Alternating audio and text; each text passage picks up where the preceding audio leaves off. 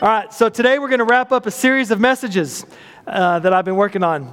On uh, we've been going through about heaven and hell. Now, listen, last week we had the Rodriguez family here, which was amazing, uh, from Colombia, missionaries. It was really, really cool to have them here. So I uh, thought I would get you caught up a little bit on heaven and hell and what we've been talking about. If you've missed anything the last two weeks and then, um, or today if you want to pass it on, Uh, go to our website, the church website, lantana dot church, or you can go to the app, and um, we have the videos there, the podcast is there. But um, I would really encourage you to catch up on these teachings because I think they're um, pretty good as far as that goes. But uh, we dealt previously with a couple of different ideas. One was on eternal life. What that, what that looked like. We wanted to set up this idea of eternal life and how we think of eternal life differently than um, they did, the ancient Jewish culture thought of it. But then also we're going to talk a little bit about uh, heaven. Uh, we did that last time. What is heaven? What does that look like? And uh, maybe some misconceptions that we have um, that maybe, you know, we sometimes think it's going to be an eternal church service. Um, maybe that we will be issued like harps and um, and wings at the door, uh, sitting on a white cloud, those kind of things, which we don't really find te- taught in the scripture.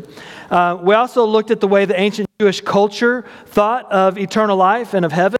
And uh, this was the culture that Jesus kind of grew up in. And th- the way they thought about it was, for them, it was more along the lines of all of earth being restored to what it had intended to be when God created the Garden of Eden.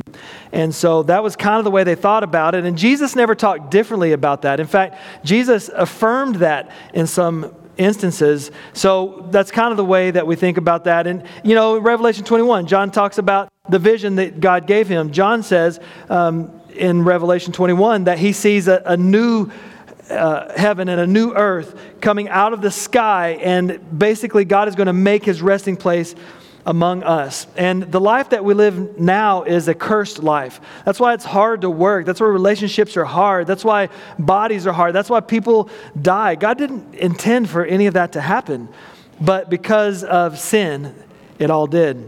Um, we talked about how our bodies will look differently in eternal life, and uh, th- that we'll still have bodies, but they'll be glorified. We take an idea or look at Jesus after he was resurrected.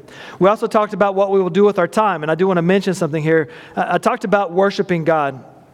Maybe I should have hit on this more, and I will. Uh, we'll circle back to that in the future, but um, we have a tendency to make all things in our life about us. I don't know if you've noticed that. Um, it's just human nature that we make things about us. We make everything in our life about us. We make everything in, in our world about us. We make the church about us. We make the Christian faith about us. And we make heaven about us, about what we want, about what we like, about what we'll see. But I, I want to remind you that it's all about God. It's all about God. So when we do get to step into eternal life, it's going to be all about God. You will be in his presence. And scripture speaks about this idea that when you're in his presence, you won't be able to but help and worship him. And so we'll be in his presence, and it will be a time of worship, and it will be a time of, of praise and honoring and glorifying him. I do believe there also will be relationships, and that there will be work, and there will be recreation. I think all those things will happen. But it's going to be different because it's not about us.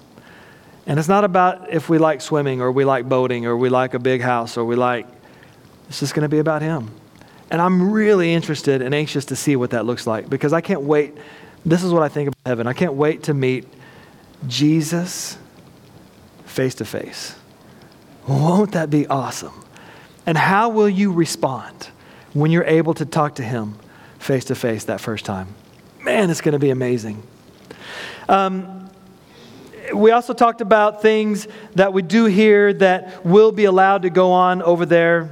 Um, and it's something we need to consider if we're planning on spending an eternity with God, because how we think about heaven will impact how we live on this earth. Because life doesn't, it doesn't start when we die. Eternal life starts now.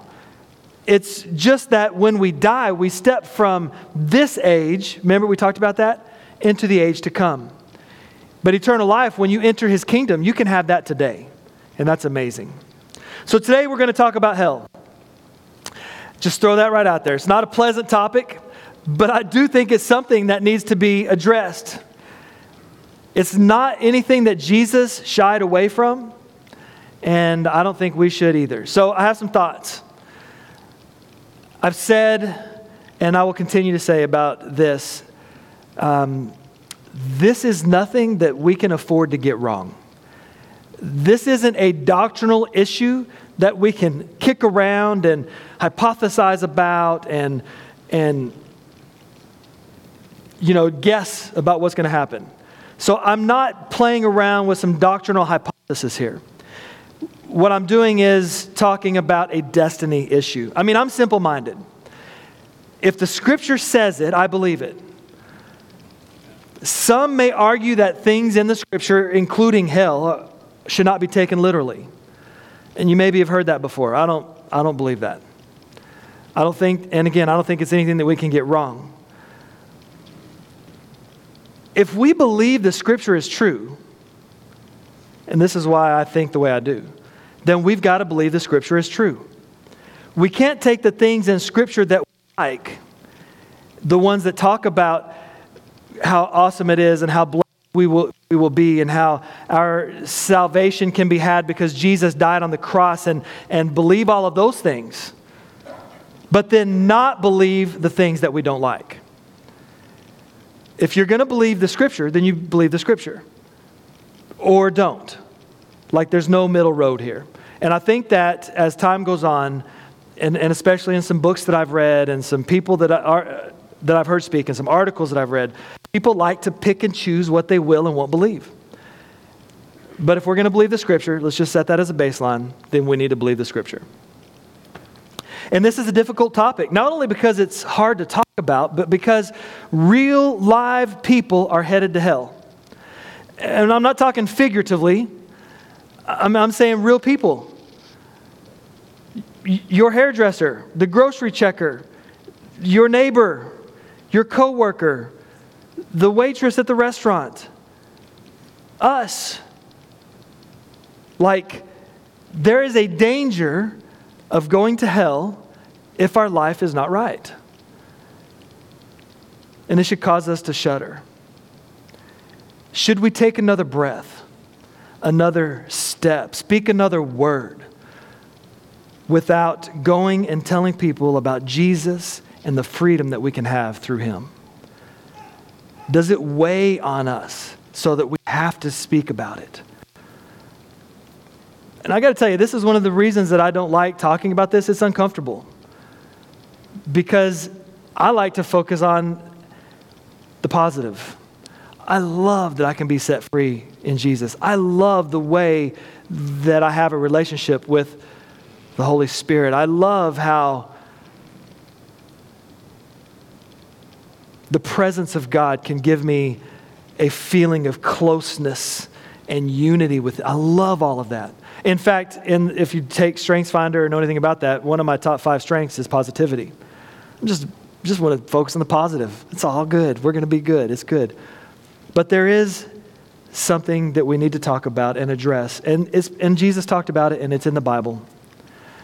All right, so first thing is this. We want to. We just want to ask some questions about hell. What is it? it? First, I want to tell you that it's a real place.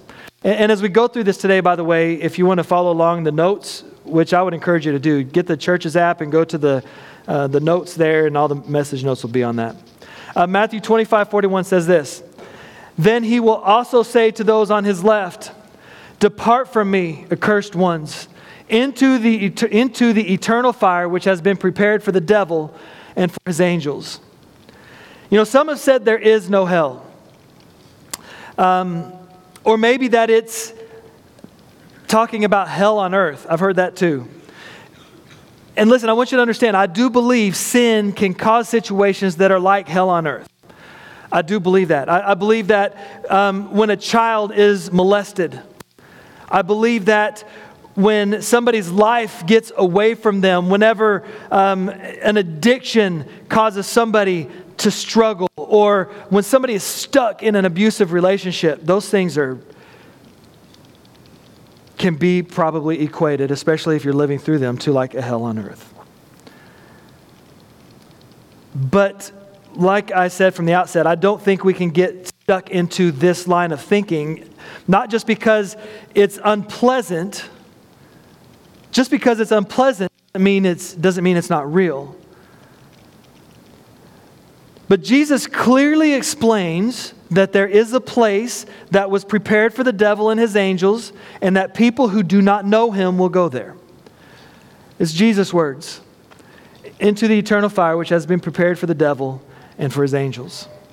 I think it's a place of suffering. In Luke chapter sixteen, we read this. Now the poor man died and was carried away by the angels to Abraham's bosom. And the rich man also died and was buried. In Hades, he lifted up his eyes, being in torment, and saw Abraham far away and Lazarus in his bosom. And he cried out and said, Father Abraham, have mercy on me and send Lazarus so that he may dip the tip of his finger in water and cool off my tongue, for I am in agony in this flame. I think it gives us a snapshot of what it'll be like there. The rich man in his suffering is still the same person.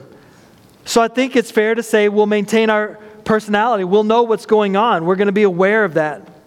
In his torment, he still knows it. He's thirsty for just one drop of water and just one moment of relief.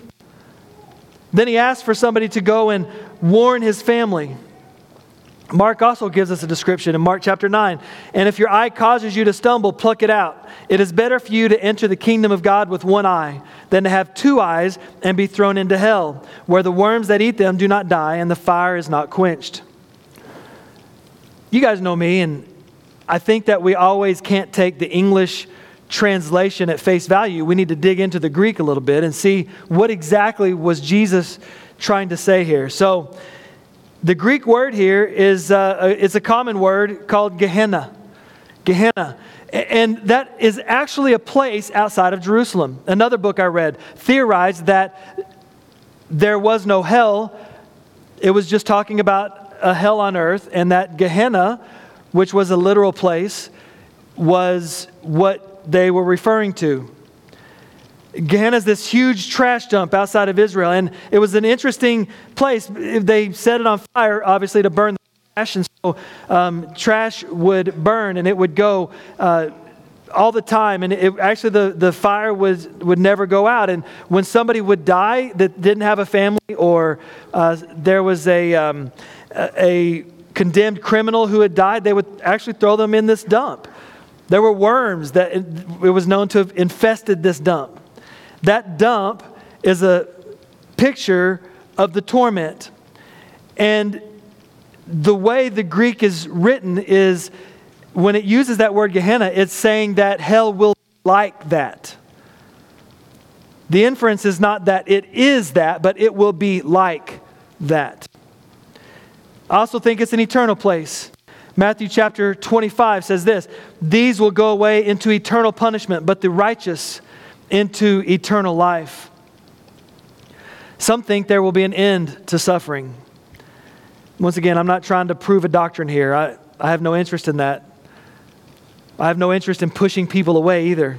But I can't, I can't afford to be wrong on what I'm telling you here because people's lives are at stake. So if we believe the scripture, we have to look at this and see that it uses the, the same word to describe punishment as life that's eternal. Okay, it's the same Greek word used here. The Greek word used here is aion. You might remember ion, spelled A I O N, that we discussed earlier, that's more qualitative than quantitative. In other words, its focus was uh, not on its length of time, but on an age to come. Remember that? It's not a specific amount of time, it's just this other age. So it's that same root word that's used. So its focus is not on a length of time. It, the only way to interpret aion here is everlasting. In other words, without going into all the Greek, the only way for the punishment to end is if life in the age to come would end also. It's saying the, the, the same, it's using the same root word, and the way it's written is it's eternal. And if it wasn't eternal, that means that eternal life, where heaven is, also would not be eternal. So if we believe in eternal heaven, then we have to believe in eternal hell. So here's what I want to get into. How can God do this? You ever thought about that? Like, how, how can God do this? If God is a God of love, then how in the world can we believe that he would create a hell and that he would send people there? I know it's a question you've asked yourself. First, Isaiah fifty-five. This is God speaking through Isaiah. For my thoughts are not your thoughts, neither is your ways, declares the Lord. As the heavens are higher than the earth, so are my ways higher than your ways, and my thoughts higher than your thoughts. I would only ask, are we arrogant enough to think that we can truly understand God? Do we think we can understand or adequate, adequately explain the complexity of the being who is God? A lot of us try, but do we really think we can? And some of us will say, well, I wouldn't have done that. In thinking about God, we can definitely say his way, not our ways, right? Early in the Bible, we read that people have become very evil. So what did God do? He sent a flood and killed everybody. Wouldn't have done that. Later on, Moses is up on the mountain. I don't know if you guys remember this. He's receiving the commandments, remember? And when he comes down, the people are worshiping a golden calf. Moses comes down, he loses his mind, and he, God commands the Levites to get their swords and run through the camp, killing people. Probably part of the story you don't remember. three thousand of their brothers and sisters and children died that day. And the Levites were blessed for their obedience. Again, it's not what I would have done. Years later, God commands the Israelites to slaughter every inhabitant of Canaan. Men and women and children and dogs and cows, and kill them all. I mean, can you see what I'm talking about? God does some crazy things that I would never do. How about this? Like rescuing sinful people from their sin and sending his son to take on human flesh. Would you have thought to allow your created beings to torture and crucify your child? Would it have even crossed your mind? I wouldn't have done that. The fact is, Scripture is filled with divine actions that just don't fit our human standards of logic or morality. But they don't need to, because God is the potter and we are the clay. And then here's another one. Do we really think we need to protect God? I think we need to stop trying to protect God and quit apologizing for him. Here's what Francis Chan said about that. I really believe it's time for us to stop apologizing for God and start apologizing to him for being embarrassed by the ways he has chosen to reveal himself. I think it's a hard subject, and we so desperately want our friends to come to know Jesus Christ that we don't talk about the hard things. We just don't say things that are hard. You know, we've been talking about God's love. We've talked a lot about God's love. I have to tell you, it's, it's when I realized, and those who've been here for a while know this, when I realized that God loves me no matter what, and the depth of his love for me, it changed everything about me. I mean, I responded to that. But what about his justice? We can't disregard that. So I think it's a difficult thing. It's a difficult subject to talk about, but this is what it is. And this is a bit based in the Scripture. And again, if we're going to believe any of the Scripture, then we need to believe all the Scripture. So what does this have to do with me? I think that's a good question, don't you? What does this have to do with me? How does this affect me? In Luke chapter eighteen, there's a story. A certain ruler asked him, "Good teacher, what must I do to inherit eternal life?" "Why do you call me good?" Jesus answered. "No one is good except God alone. You know the commandments. You shall not commit adultery. You shall not commit murder. You shall not steal. You shall not give false testimony. Honor your father and mother. All these I've kept since I was a boy, he said. When Jesus heard this, he said to him, you still lack one thing. Sell everything you have and give to the poor, and you will have treasure in heaven. Then come, follow me. So what is it to inherit eternal life? When the rich man speaks, my interest goes way up.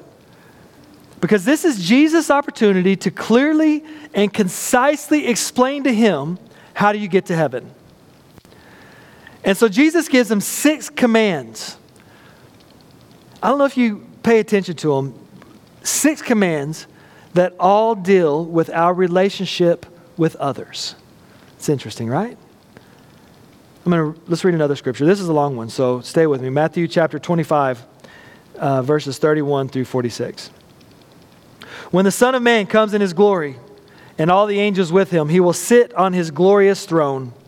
All the nations will be gathered before him, and he will separate the people one from another as a shepherd separates the sheep from the goats. He will put the sheep on his right and the goats on his left. Then the king will say to those on his right, come, you who are blessed by my Father, take your inheritance, the kingdom prepared for you since the creation of the world. For I was hungry, and you gave me something to eat. I was thirsty.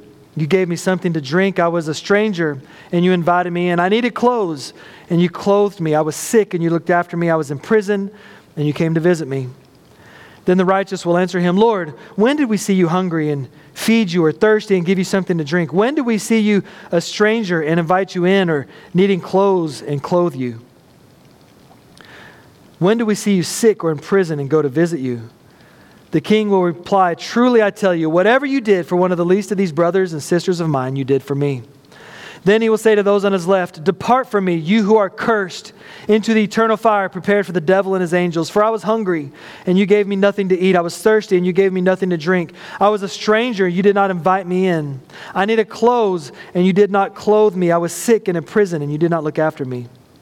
They also will answer, Lord, when did we see you hungry or thirsty or a stranger or needing clothes or sick or in prison and did not help you? He will reply, truly I tell you, whatever you did not do for one of the least of these, you did not do for me. Then they will go away to eternal punishment, but the righteous to eternal life. I don't know if you're beginning to see a pattern here, the same one that I'm picking up on, but it seems like it's all about others. Are you seeing that? Matthew seven, not everyone who says to me, Lord, Lord, will enter the kingdom of heaven, but only the one who does the will of my Father who is in heaven. Many will say to me on that day, Lord, Lord, did we not prophesy in your name and drive out demons and, and in your name perform many miracles? Then I will tell them plainly, I never knew you. Away from me, you evildoers. So what is the will of God? What is it that Jesus says are the greatest commandments? You remember that? To love the Lord your God with all your heart, soul, mind, and strength, and to love your neighbor as yourself. I think the word that scares me in this particular scripture is the word many. Many will say to me. Many will say to me, did I not do these things in your name? And he's going to look at you and say, I don't even know you. Listen, going to heaven is more than having your ticket punched. I feel like we've done a disservice in the Christian world by boiling this whole thing down to the lowest common denominator. I mean, we teach that all you have to do is ask for Jesus to save you. And while that's true, he drew, truly does save you. When he does, your life should change. Let's not be discouraged. I mean, I think this takes us to a good place. This paints a picture of how we can get to heaven.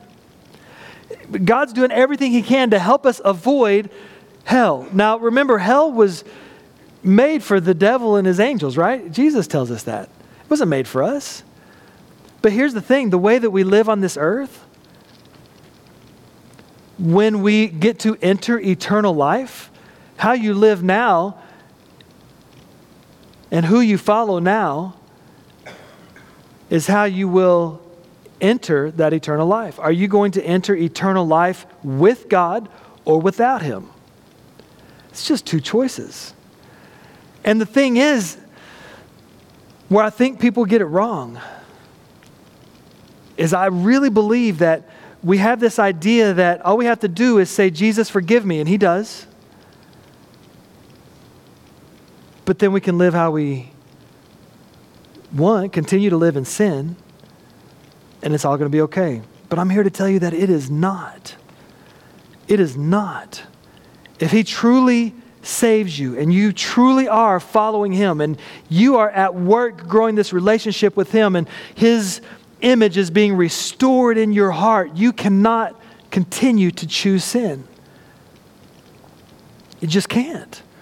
And I think it's it even gets to the place where more than you're not allowed to choose sin, like I think it gets to a place where you you you can't. You just don't want to. It's just not appealing to you. And this is the work of the image being restored. This is the work of being sanctified. This is when God says, be holy as I am holy, that's what He's talking about. Pursue Him in holiness and righteousness. Holy Spirit, fill me with your, I only desire what you desire. And as our lives change,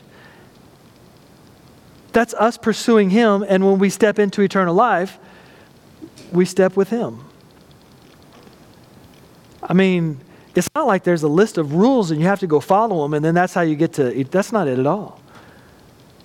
As we fall madly and truly in love with Jesus, then we just continue to choose Him. God has done everything He can to help us avoid going to hell. He does not want you there. But the people who are choosing to go there, do they think that, or even us, do we think, does anybody think that they're going to go to heaven and they're going to have fun there? Because heaven's going to be in the presence of God. Like the kind of presence that our flesh, our human bodies cannot exist in. Now, only in our glorified bodies, in His literal presence. That's not going to be, they're not going to want that either.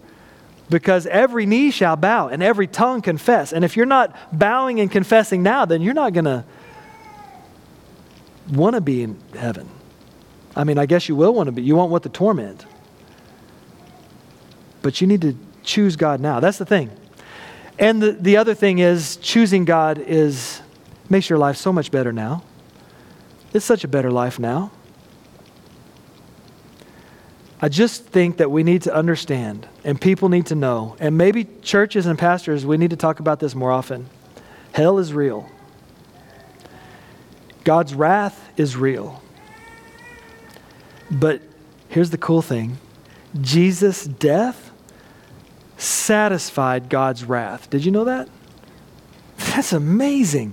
You don't have to be the recipient of the wrath of God. You can bypass that whole thing. Every time my kids get in trouble, I know they're trying to bypass the wrath, right? That's what happens. God has given us that way to bypass it because Jesus paid the price. Jesus' death satisfies God's wrath. Sometimes we sit around and talk about how terrible and horrible hell is, and it is. But God did something about it. He sent His Son, Jesus, to die on the cross for our sins. He has given us a way out. You don't have to die holding on to your sins, hoping that things will work out, because they will not. And this is what people need to know. We're holding the bag, saying, well, when I meet God, I hope things work out for me. You don't, that's, you don't have to do that. You can know for certain that they will work out by accepting Him, receiving Him, being, and then begin to live for Him. And here's the cool thing. Once that God has forgiven us, once we've received Him, once we've started to live for Him, then our lives begin to change. And that's where we have missed the boat whenever we say, All I need to do is ask Jesus to forgive me, then I get to go to heaven. Because just asking Jesus to forgive me does not mean that I begin to live a changed life.